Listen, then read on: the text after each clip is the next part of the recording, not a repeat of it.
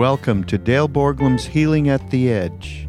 We are very happy to share with you Dale's profound insight and open heart. Please go to BeHereNowNetwork.com slash Dale to support this podcast. What I'd like to talk about is Tantra and emotions. Tantra is the stage of spiritual practice that comes after opening the heart. We develop concentration and mindfulness. We become present. We become present enough that the heart begins to open. And when the heart opens enough through devotion and compassion and, and loving kindness, the spacious nature of the heart begins to diminish our fixation on our separateness. And what then becomes revealed is the sacred nature of everything. Not only what we uh, conceptualize as God, but all experience. In the Hindu view of Tantra, it's all the Divine Mother. Sometimes she has a wrathful face. Sometimes she has a, a tender and supportive face. But for many of us, the, the qualities or the, the content that arises that makes it difficult to remain in this, this uh, state of tantric awareness, if you will, are difficult emotions. It's even the way we've been talking about our practice so far. I've been saying that, for instance, fear is the enemy of being grounded and guilt and shame are the enemy of being centered and grief is the enemy of having an open heart. And it's, it's really easy then to take an implication here that I was not careful enough to avoid that things like anger, fear, shame, guilt are bad emotions that we need to fix so that we can get to a more open-hearted, stable place. And certainly to the extent that we are lost in those emotions, they make it difficult, if not impossible, to be resting in spaciousness.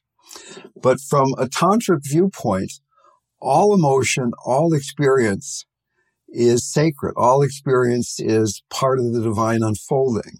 I was happy to come across a talk by a woman named Karla McLean.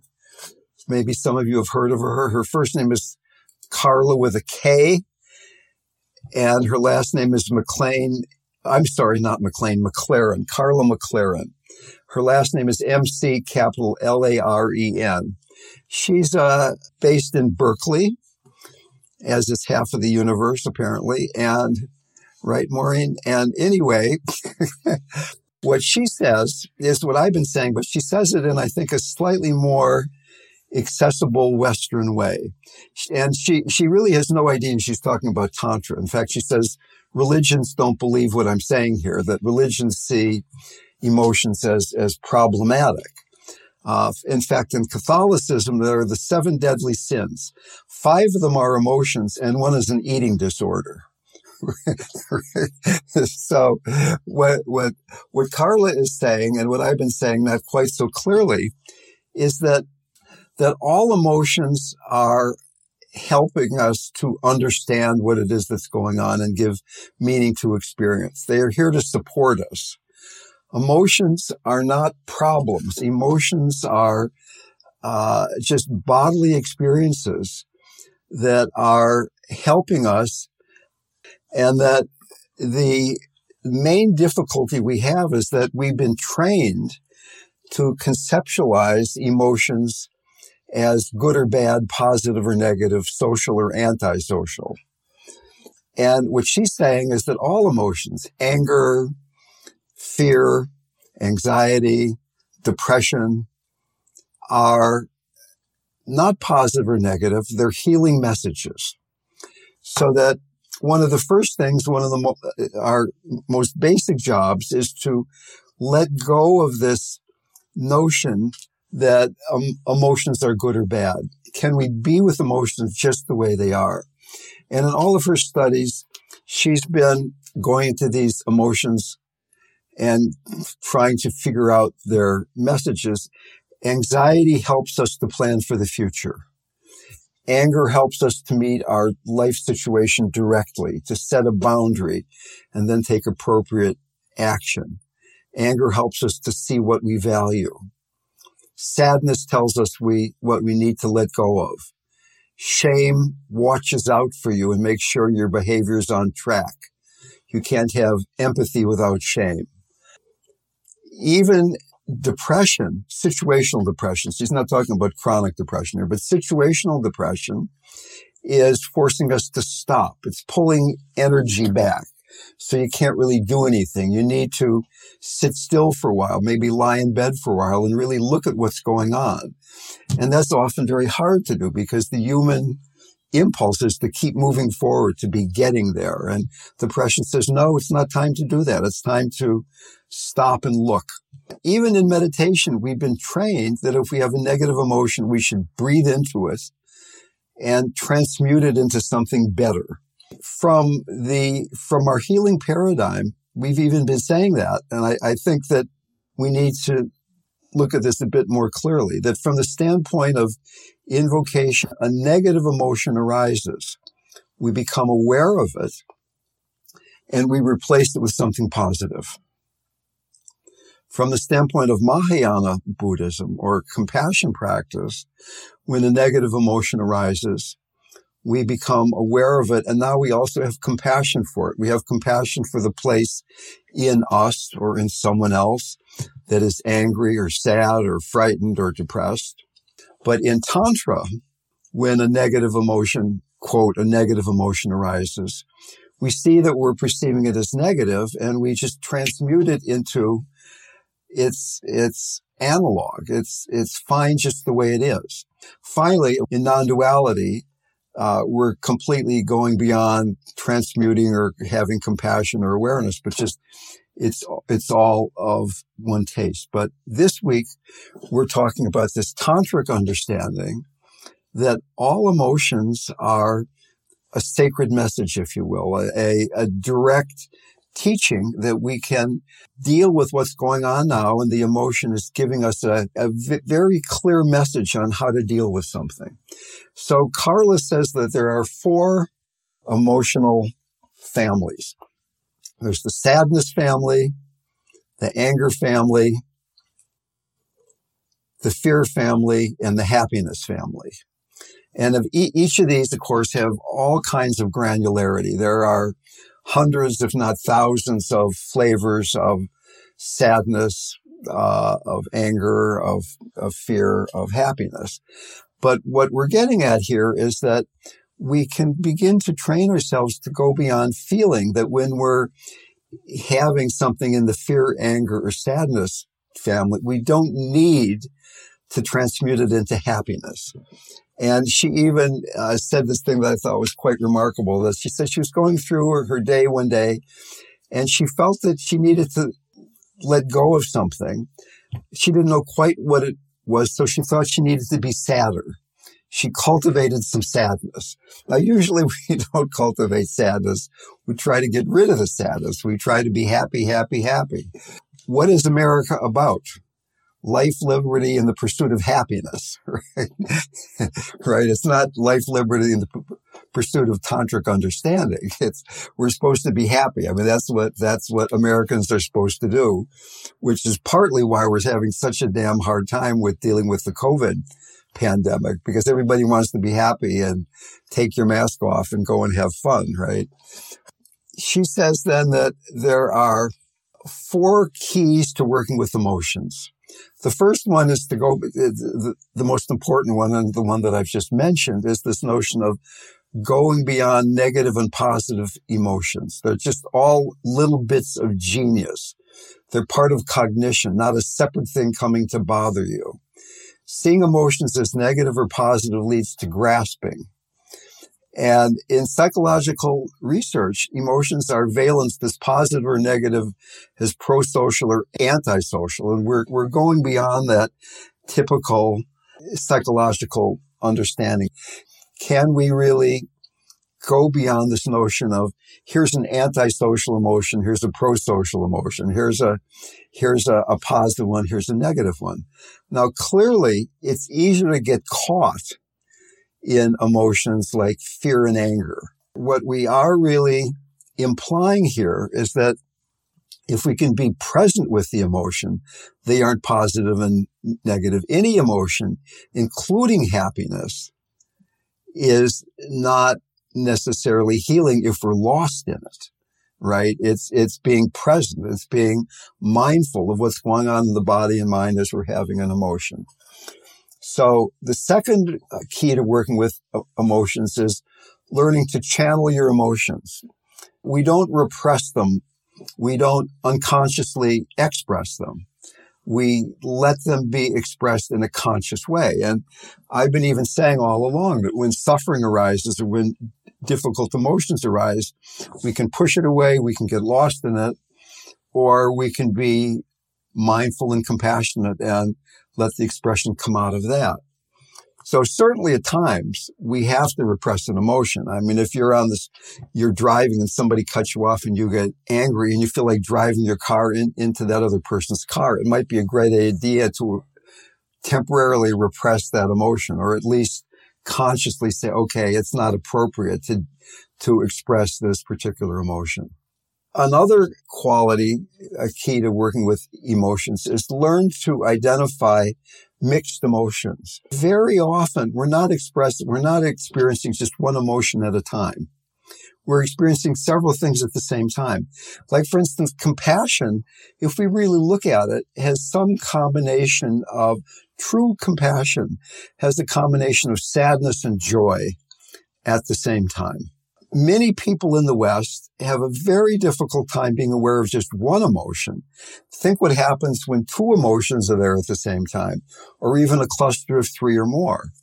And she was saying that now during our pandemic time, that she's been noticing two clusters of three emotions that are arising for people. One is fear, anxiety, and panic.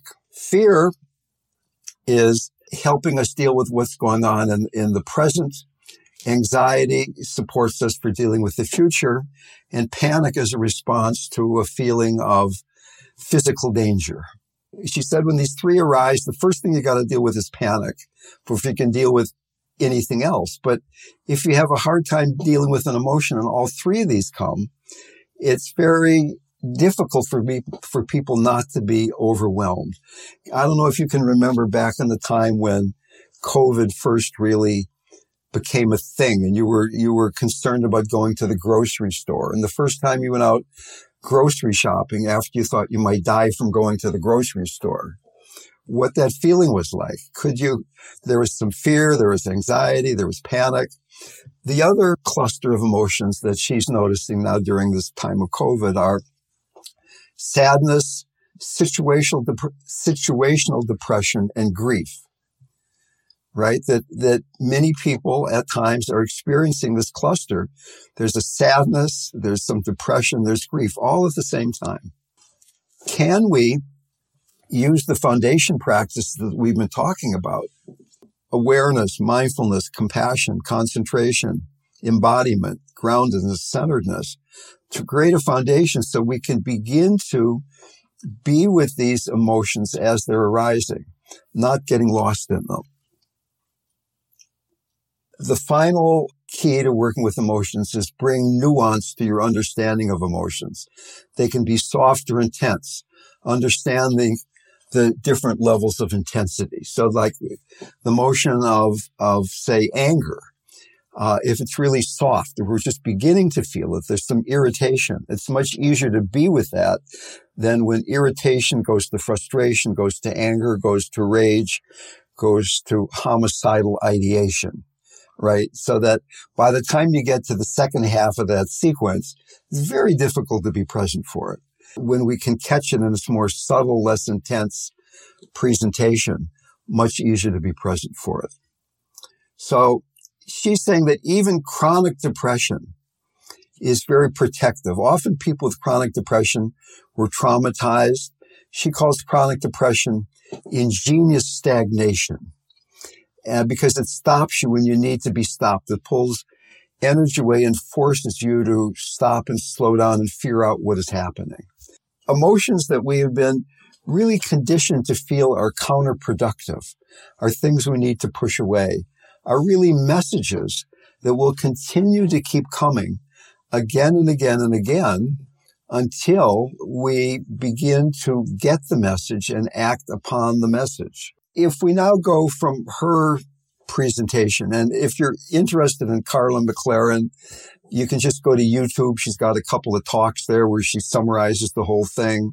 She's got a new book called Embracing Anxiety that I haven't read, uh, published by Sounds True, that looks like a wonderful book. But if, if we go now from Karla to just Tantra in general, what we're really doing is exchanging fixations with the content of our experience that cause the suffering to more subtle fixations with what could be called the relative deity, right? In other words, we're stuck in emotions, we're stuck in perceptions, we're stuck in concepts. And instead, we're starting to focus on the sacred nature of things, the spacious nature of things it's still it's still a fixation. It's still there's an I who's doing this. It's not non-duality yet. It's not wholeness yet.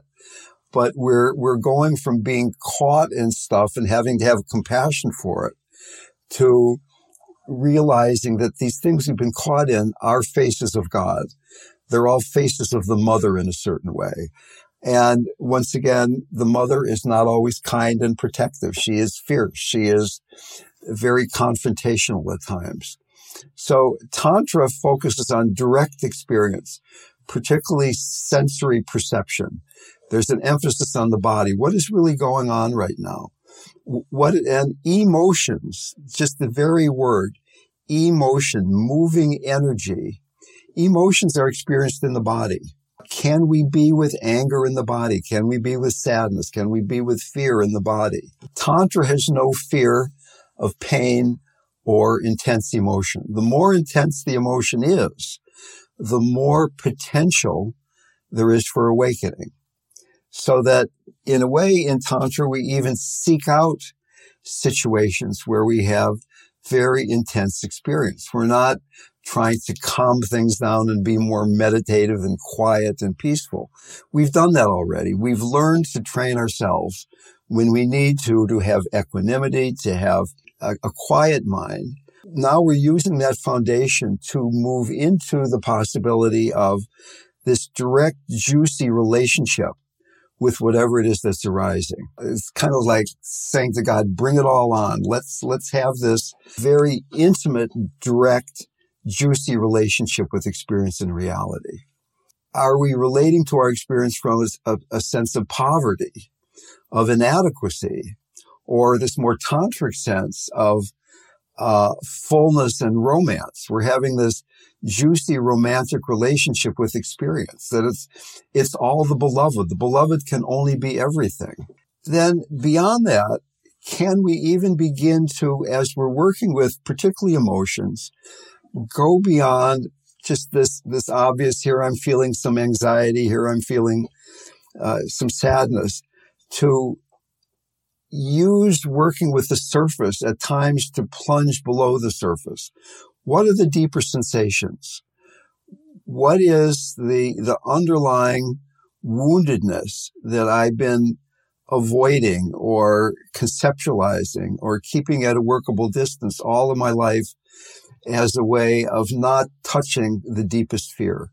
Can we, through this, this, this tantric path, begin to work with the, the more surface emotion and at times use that then to dive into what are our uh, deeper sensations, what's going on way deep underneath the surface.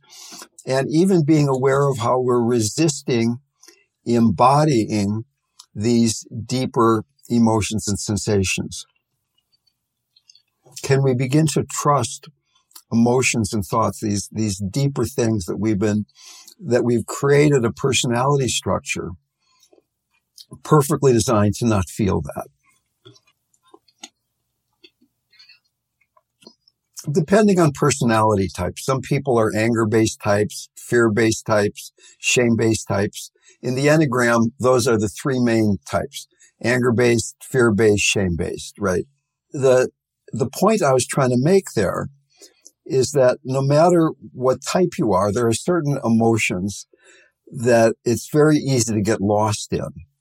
And if you begin to notice for you that you're an anger type possibly and that it's easy to get really lost in anger, then you be a little more alert to what are the triggers for that? Uh, maybe you're in traffic or maybe there's a certain person you know or a certain job situation that comes up again and again where it leads to some slight irritation to more moderate frustration to the beginning of anger to real anger to rage to i don't know there's probably a whole bunch of other words we could throw in there. Many people in the west have a very limited paltry emotional vocabulary most people can identify maybe half a dozen emotions i'm happy i'm sad i'm scared i'm agitated uh, I'm bored, to the extent we can begin to be more granular, particularly as an emotion is arising, it becomes easier then to break the cycle. So that, and it's getting slightly tricky here because the, how can I say this? We're not using mindfulness to try to stop this trajectory from slight irritation to homicidal ideation. We're just trusting that mindfulness itself will gradually dissolve the grasping. If we're trying to mindful things away, that's a defilement of practice, if you will. So can you learn to trust that I can be, I can train myself to be mindful of what begins to happen in my body when I'm put in a situation that leads to anger and begin to notice as it's beginning.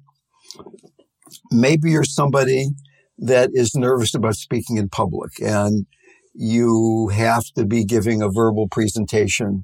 These days it's just Zoom. Paula was talking about how she has these big Zoom meetings and as she's been practicing these meditations that it's, it's really changed her relationship with what she would feel as she was getting ready to do the Zoom presentation as it began.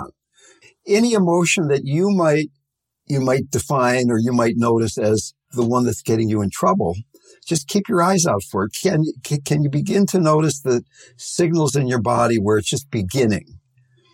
And, and particularly looking for times when you think it's likely to happen. Maybe you're somebody who becomes angry. So maybe what you want to do is you turn on the news when you know the five o'clock news is coming on. They're going to start talking about politics.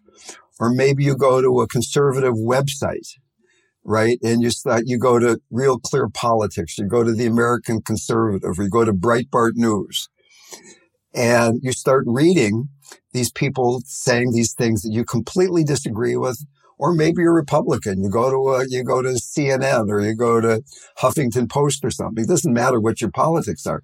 You go someplace where what people are saying really bothers you and you notice what's happening in your body.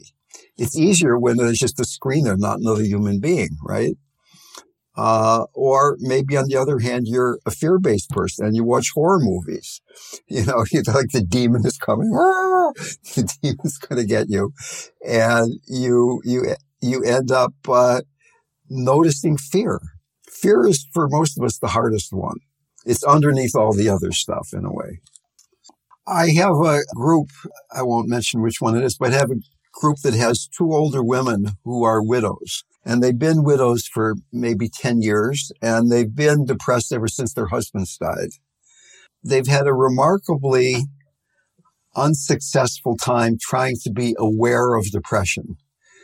Depression is, in a way, in my experience as a meditation teacher, probably the most difficult emotion, if it even is an emotion, of which to be aware. Because it's kind of vague. It's more like a fog or maybe like a blanket than it is like a, a clear, there's anger, there's fear, there's sadness. Situational depression, chronic depression, two very different things. And I think situational de- depression, I mean, right now, I think it's, it's quite reasonable to be depressed by what's happening to our country, what's happening to the world, what's happening to people of of color, what's happening to people who are of tenuous economic means. There's all kinds of things to be depressed about. It does take that foundation of mindfulness to be able to not project to what does it feel like in my body? What does it feel like in my mind as I'm having an emotion? Letting go of the projection or getting it before the projection, getting it before the, uh, focusing on the trigger.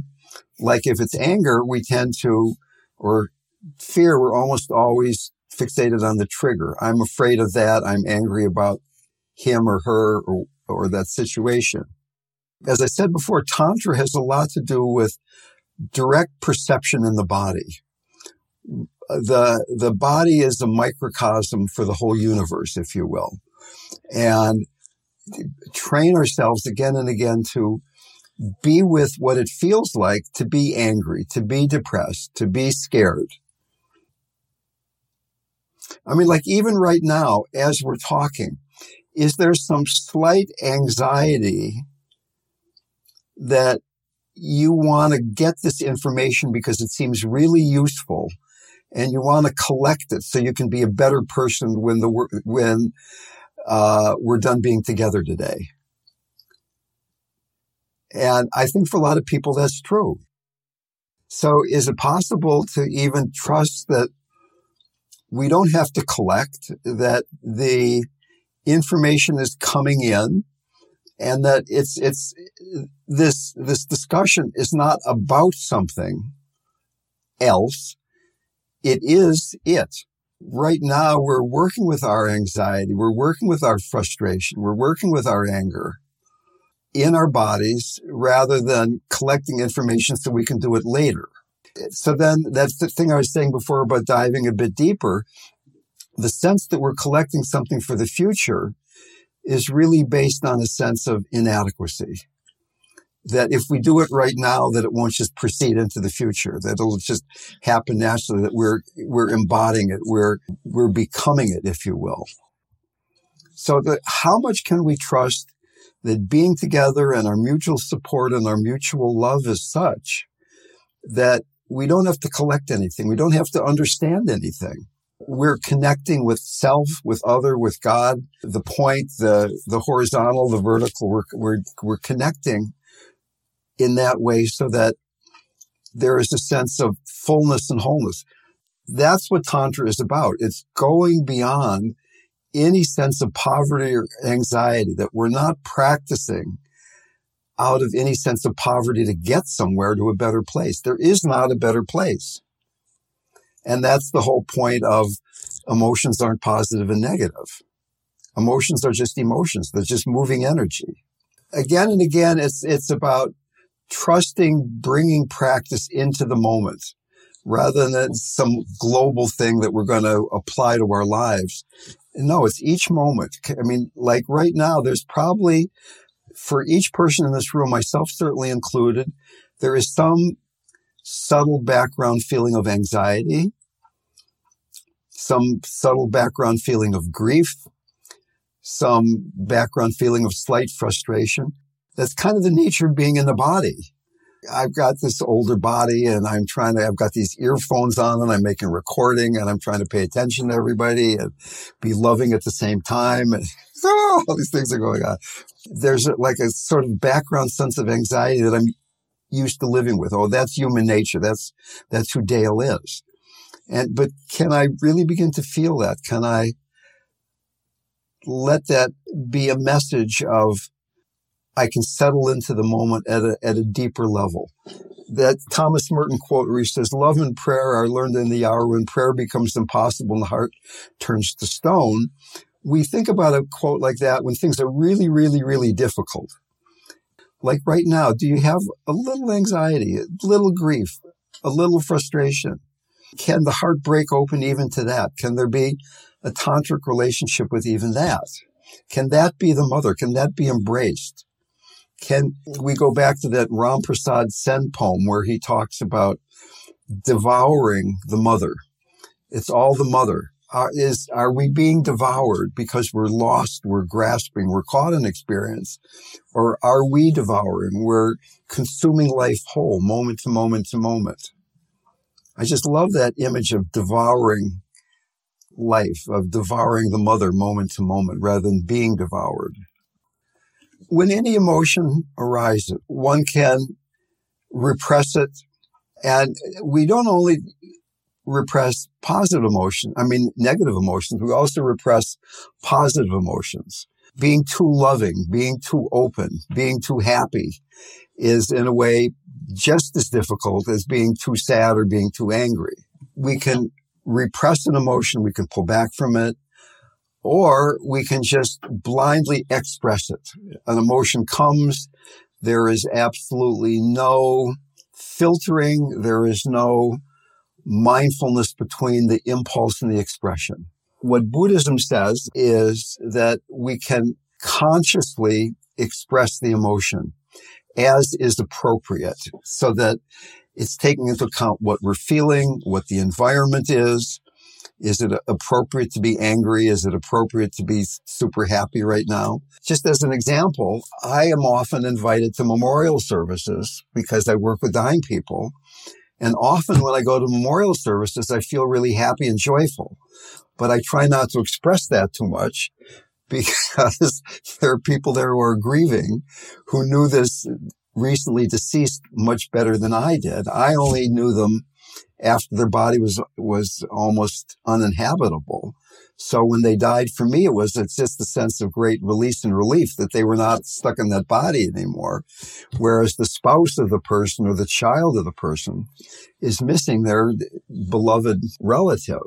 So I tried to not express my joy at the memorial service too much. The examples I've used in the past were when my brother David, who lived in Alameda near Oakland, California, he was given his diagnosis of terminal pancreatic cancer by his Kaiser oncologist in an after hours email. He was sent an email saying, you have pancreatic cancer. It's in your blood. There's nothing we can do. We're putting you on palliative care. And he called me up desperately saying, does this mean I'm dying? The doctor who was having to tell my brother David that there was nothing he could do is a very painful possibility for the doctor. He decided, well, the w- way to do this is to push away my feelings, just send the email, and then I'm going to go home and have dinner. Example number two, somebody's really codependent they see somebody else suffering. They say, Oh my God, that must be horrible. Let me help you. I feel this as much as you do. This is really, this is terrible. And they're as much caught up in the suffering as you are. So in, in neither of those cases is somebody clearly channeling an emotion. They're lost in an emotion.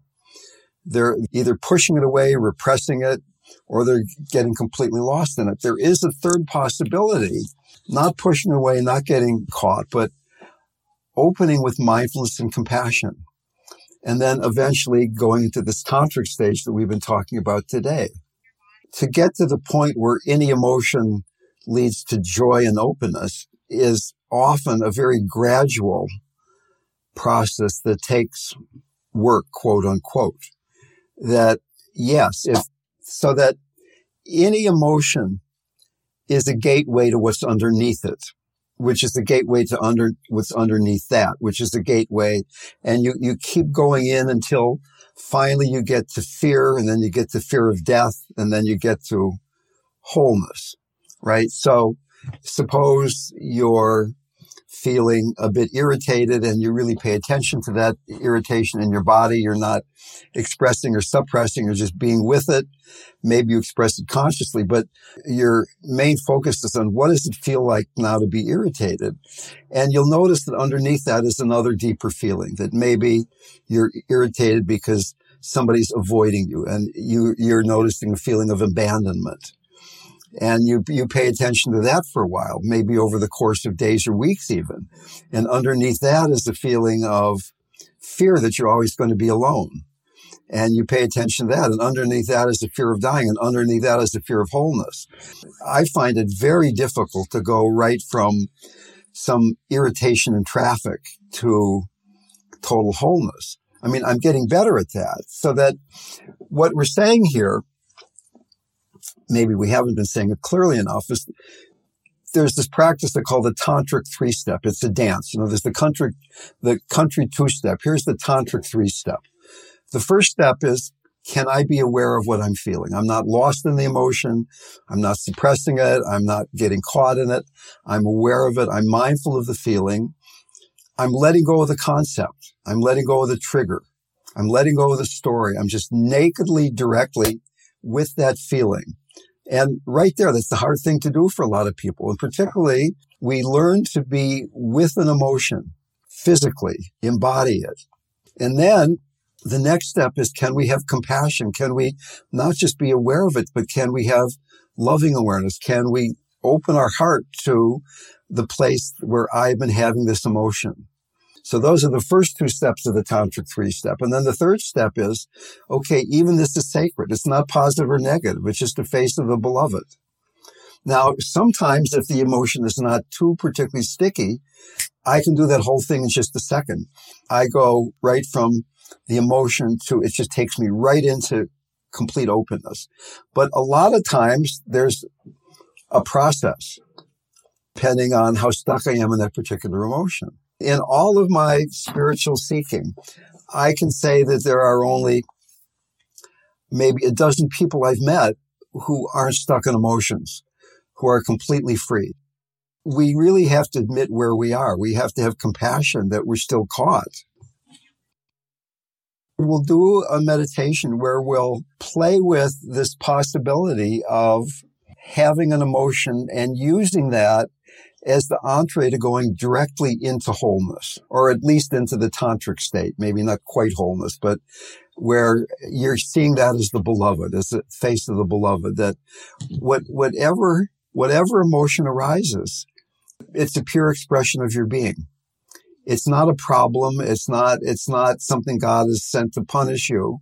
Uh, some of these more modern Christians say that sin is missing the mark. It's not that you're bad, it's missing the mark. It's missing the fact that it is all whole already. I'm reading a book now called The Universal Christ by Richard Rohr, R-O-H-R, where he's very clearly distinguishing between Jesus and Christ and how Christ is in a way light, is all humanity, that Christ was there at the moment of creation.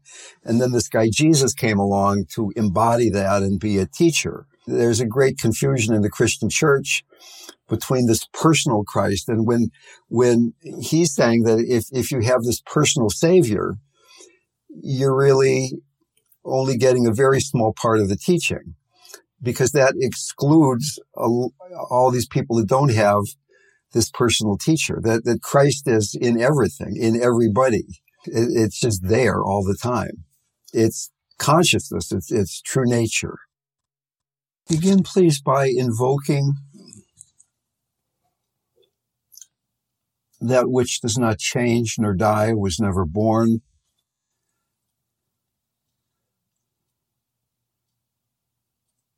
Receiving the blessing inherent in each moment.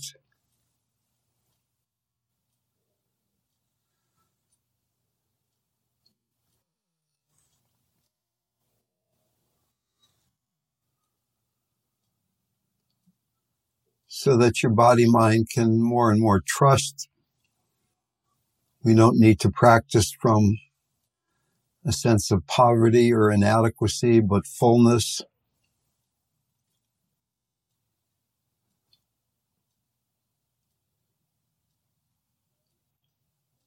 Practice becoming more and more a sense of surrender into that which is, rather than an attempt to create or change or fix or understand.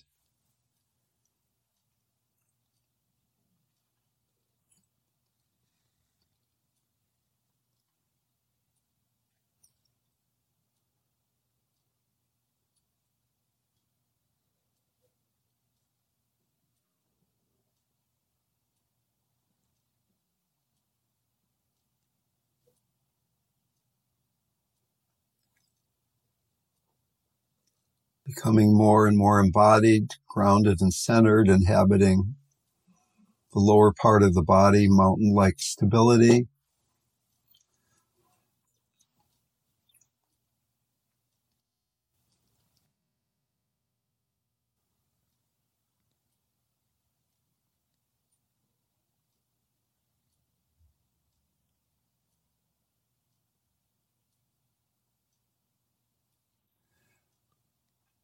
Not only being with thoughts and breath and fleeting sensation in the body, but are there emotions that are coloring our moment to moment experience?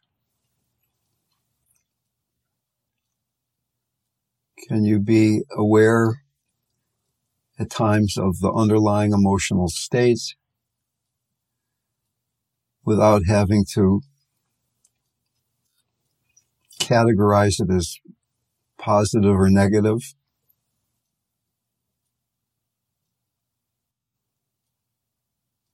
Being with it very intimately in your body.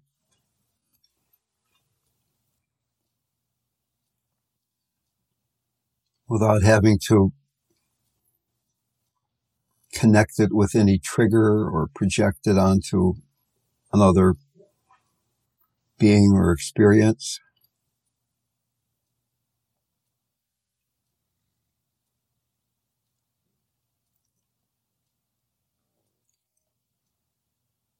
Whatever arising thought, sensation, emotion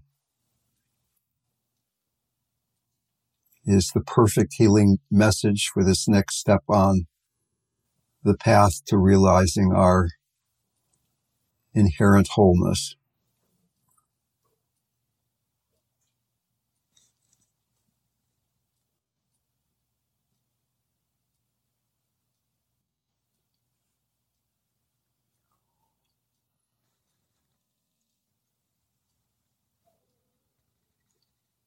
And then even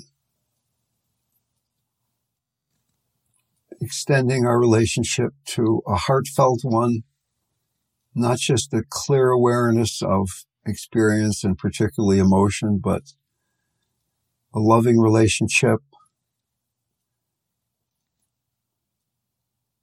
spacious relationship, a connected relationship.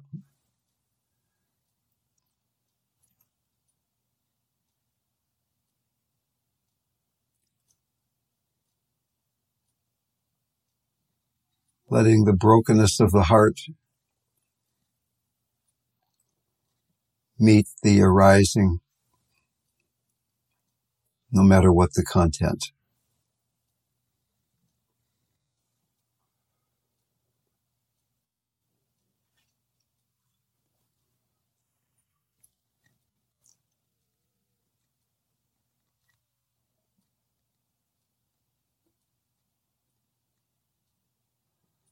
So the heart becomes more and more spacious. We become aware of its boundless nature, its connected nature through our relationship with experience, with emotion.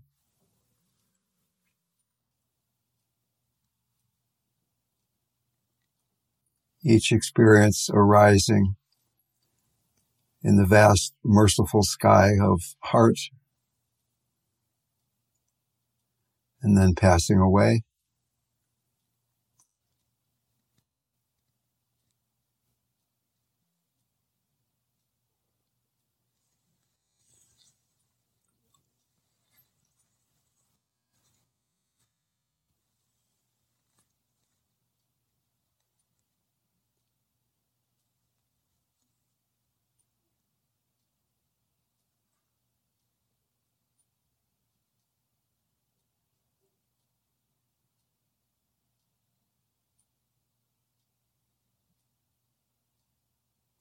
And as our I fixation fades in the vastness of our open heart,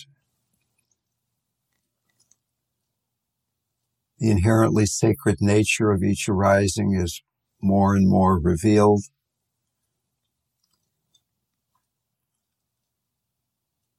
Beyond good and bad, positive and negative.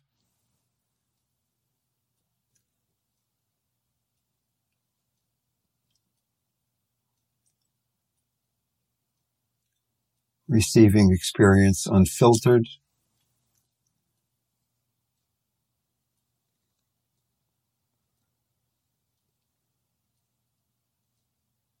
Receiving the blessing, the grace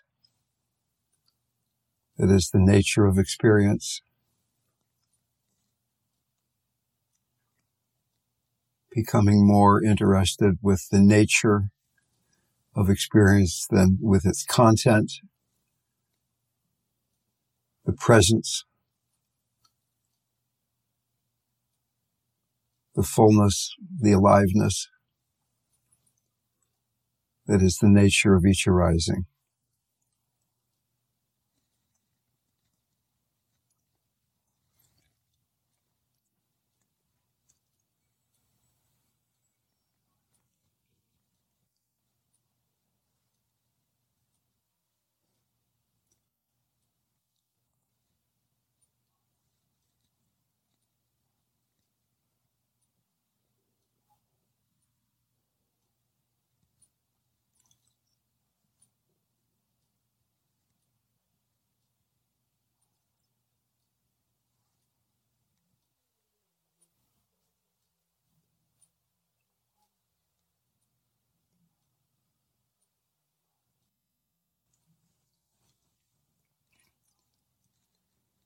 Being with the yearning but not formulating it.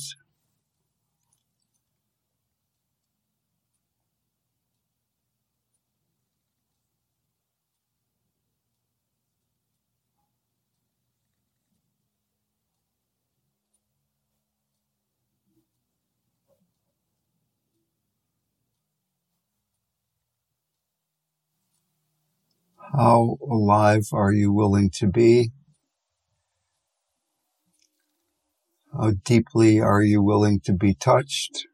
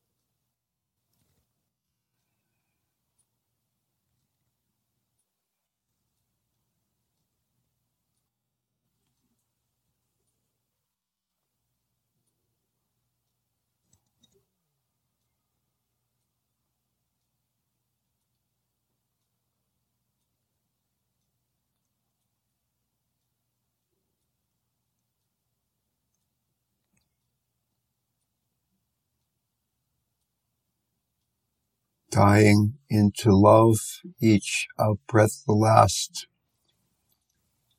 each in breath the first.